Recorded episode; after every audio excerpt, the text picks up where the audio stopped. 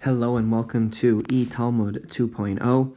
We are going to start on the last line of 11a of Chagiga, Yud Aleph, Amud Aleph. Then we'll, of course, continue on to Yud Aleph, Amud Beis, 11b. And that will be our Amud. That will be the page we're going to do for today. Let's, uh, let's begin. So we were in the middle of talking about different laws that have scriptural support. Um, but are seemingly not written explicitly in the in the Torah, in the five books of Moses. So the last one we're going to talk about is arayos, which are illicit sexual relations. Um, and we're going to be asking Michtav Ksivan. The Mishnah seems to say that they have scriptural support, but now we're asking Michtav Ksivan. Isn't it written explicitly in the Gemara, in the in the Chumash, in the Torah? Um, lo nitzracha ella. So we're going to say that no, it's necessary. Meaning we're going to we're saying that that it does not ha- it has scriptural support, but not written explicitly in scriptures. Ella for the case of levito me anusaso, the case of a the daughter of someone that was born to you out of wedlock. We say the daughter of your rape victim, but it's really a reference to anybody that was a daughter of yours out of wedlock. Dolok siva, because it's not written explicitly that you're not allowed to have um, relations with your daughter born out of wedlock. Amar Rava, like Rava said, Amrli Rabbi Yitzchak Bar Abdimi, Rabbi Yitzchak Bar Abdimi said, Asya Hena Hena Asya Zima Zima. We learned that you're not allowed to have relations with a daughter born out of wedlock from Exera Shava, where we have the two words Hena, one in this scenario and one in the scenario of a granddaughter who was born from a child that was born to you out of wedlock, where we say it is prohibited, where there's an explicit mention in the verse. And Asya Zima Zima, we also learn out from the words Zima that is written both here um, and in a case of a granddaughter born from a daughter out of wedlock. And we say as follows: Asya Hena Hena. We learn from Exera Shava um, of Hena Hena that it says over here in the verse the word Hena, and it's extra, and it says in the verse of a granddaughter born out of wedlock, and it's extra. Um, and we say just like over there, the granddaughter that was born from a child out of wedlock, where it says Hena, and it's it's prohibited, explicitly prohibited. So too, here it is explicitly prohibited. It's it's prohibited as well. You're not allowed to um, have sexual relations with a daughter born out of wedlock. And we learn from the same word zima zima that um, you know it says it by it says it by the granddaughter that's born out of wedlock from a daughter born out of wedlock. Um, and it says it over here about a daughter born out of wedlock to teach you just like in the case of the granddaughter that is born from a daughter from out of wedlock um, you will, if you do go ahead and have that forbidden sexual relation, you will be burned. Um, you will. It's a capital crime, specifically the with the penalty being burning, uh, sreifa. So to here, when it comes to a daughter that was born out of wedlock, the same punishment would apply. Okay, now we're going to go on to the next part of the Mishnah. hain hain gufe Torah. These are the fundamentals of the Torah. Now, the Mishnah said this seemingly about the cases that have scriptural support or strong scriptural support. And now the Mishnah, the Gemara is going to ask, Hani in Hanach lo. These are considered the fundamentals of the Torah, the ones that have strong scriptural support. But Hanach lo, the earlier cases that do not have strong scriptural support, um, you're going to say that those aren't considered fundamentals of the Torah. Or rather, we're going to say Hein vehein gufe Torah both these and those are fundamentals, considered fundamentals of the Torah, both the ones that have strong scriptural support and the ones that do not. Okay, we are now at Yud Aleph Beis, and now we're beginning a new Mishnah.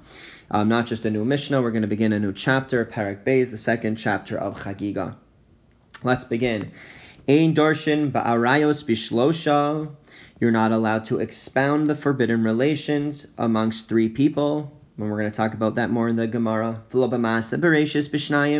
And you're not allowed to expound on the creation of the world, the story of creation, with two people. And you're also not allowed to expound on the Maise HaMerkava, which is a case, um, which is basically um, in Isaiah, I'm sorry, in Ezekiel, there is this discussion of um, of the Meiser Merkava, this chariot, which is a very Kabbalistic, probably the most esoteric and Kabbalistic part of the Torah of the of the of the Tanakh, the Hebrew Bible. So we're saying you're not allowed to expound on that story.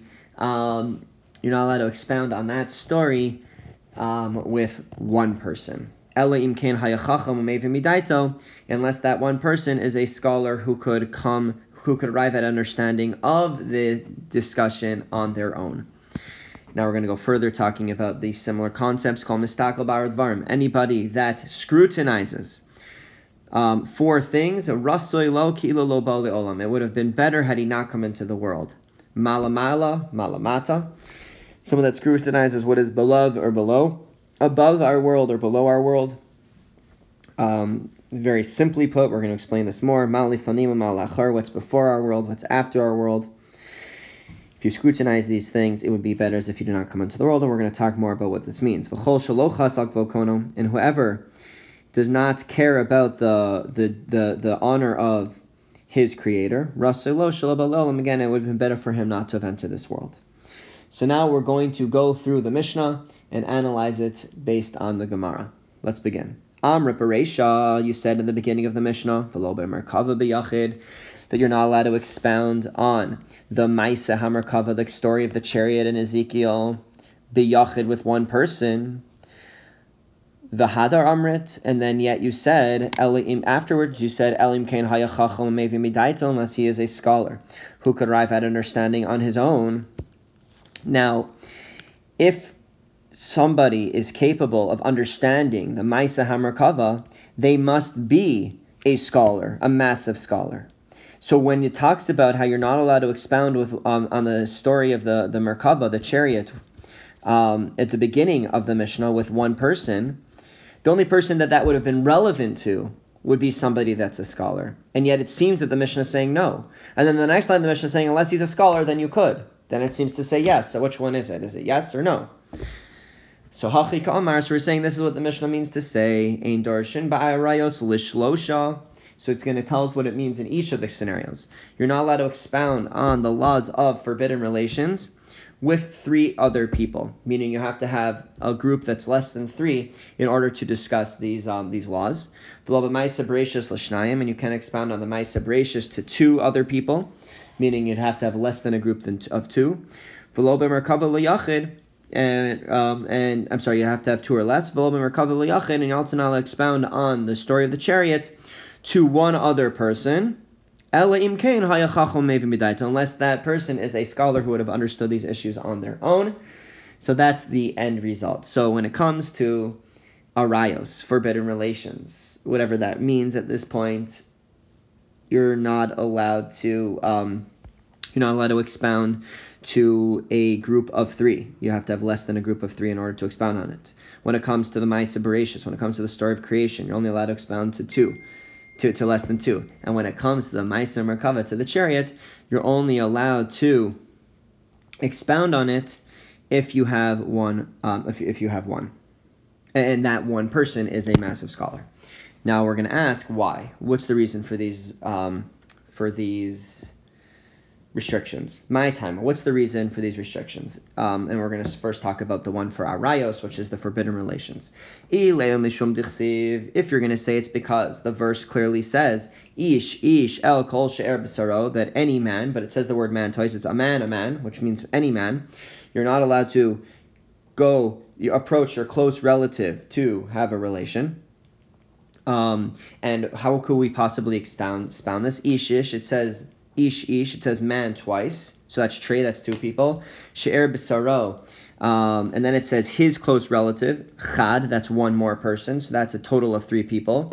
And the Torah would, is saying, do not approach to reveal the nakedness, but what this could be referring to is to reveal the explanations of these passages of nakedness.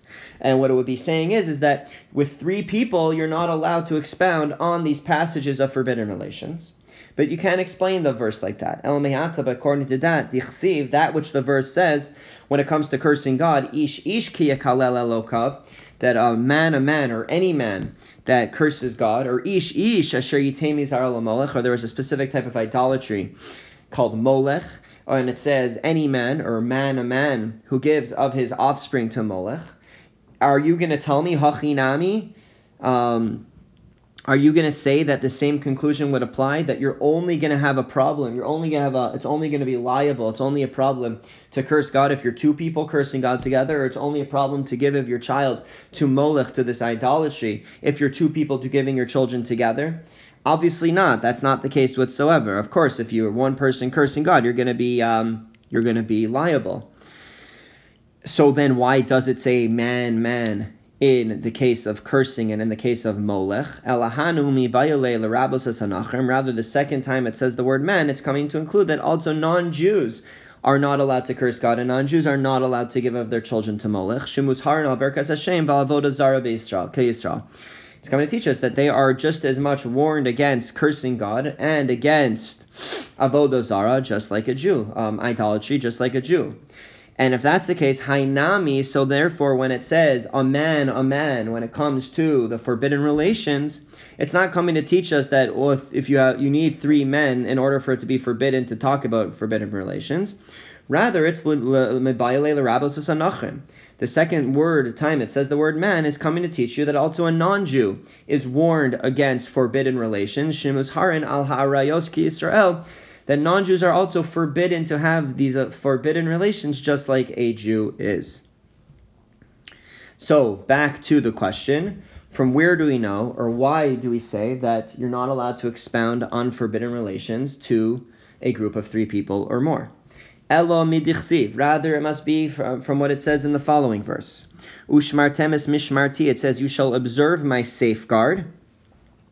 And the word observe, you shall observe is a plural, so it'd be two people. Mishmarti is my safeguard, that's one. So that's what we're going to say. Ushmartem tre, and it says you shall observe, that would be referred to two people. Mishmarti, my safeguard, is one. Chad, that's a total of three people. The Omar Achmana, the verse says, Livilti asos mechukos atoivos. And the Torah would be saying, perhaps, the next part of the verse is, they are not to be involved in these abominable practices.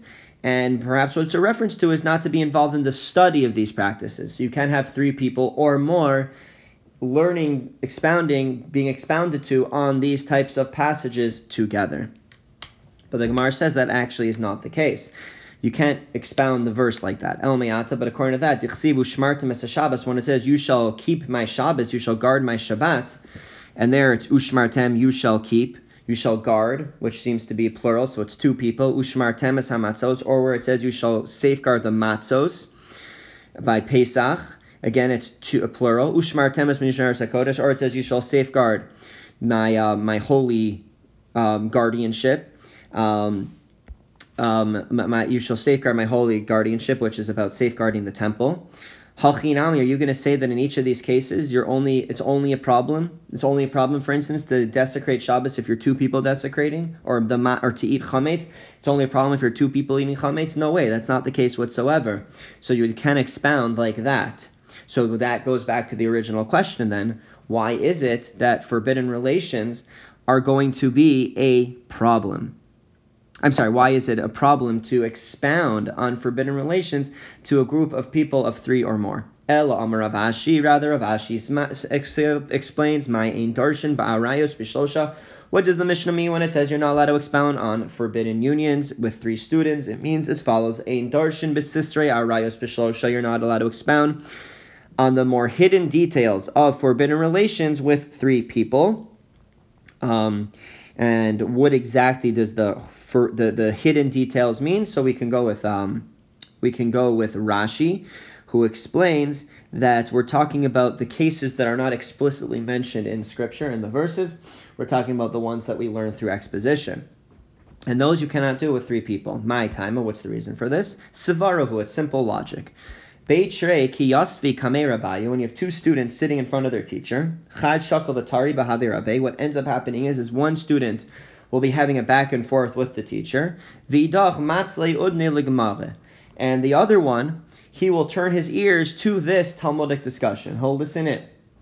But tlasa, but if you have three students, then what will end up happening is is shakal. One student will have a back and forth with his teacher. And the other two shakal. They will converse with each other. V'lo yadi my kamar and they will therefore not know what their teacher is saying. V'asula mishri isura ba'arayos, and they'll end up coming to permit that which is prohibited um, when it comes to forbidden relations. But then the Gemara says, Ihachi, if that's the case, that this is the way human beings work, Kol Nami, then the entire Torah as well. You should never be able to teach any part of the Torah to a group of three students because two of them won't be paying attention. They won't be learning what they need to learn. So we answer no, Arayo Shiny. Forbidden relations are different. There you have to be extra careful. The Amar Mark, his master said, Gezel va'arayos both when it comes to theft and forbidden relations. Nafsho mechamasan umisava that's something that the, the person desires and very much wants. And if you aren't extra careful about teaching these, then it would be very easy, or it's much more, or it's much more of realistic that it's in these two areas that a person will come out with wrong conclusions because they are so biased.